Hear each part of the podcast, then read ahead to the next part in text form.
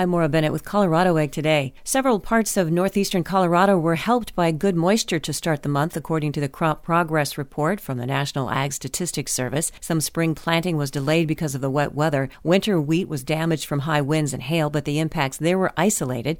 The moisture was especially beneficial for winter wheat and rangeland conditions. East central counties, meantime, also received moisture and experienced severe weather last week. One report from the area said winter wheat damaged from drought is a loss. Corn planting planting progressed but remained behind last year. Livestock producers continue supplemental feeding due to poor pasture grass.